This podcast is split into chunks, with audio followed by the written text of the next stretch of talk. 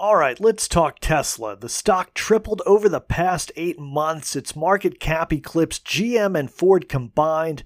Now, was it the Cybertruck, China, Elon Musk's striptease? I mean, surely there's someone out there who thinks it's because he smoked pot on Joe Rogan's show.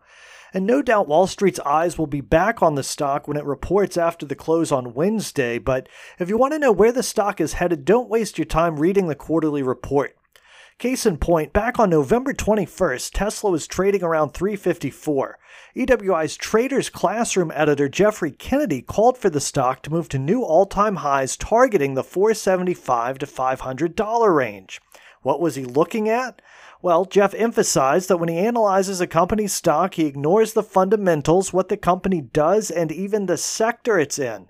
He just looks at the technicals, and the stock's wave pattern suggested the odds favored a dramatic move to the upside.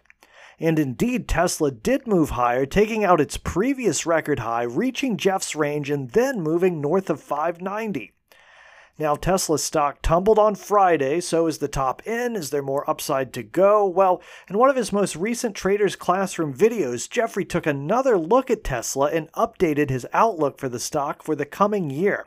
You can learn how to get that analysis when you click the link in the show notes.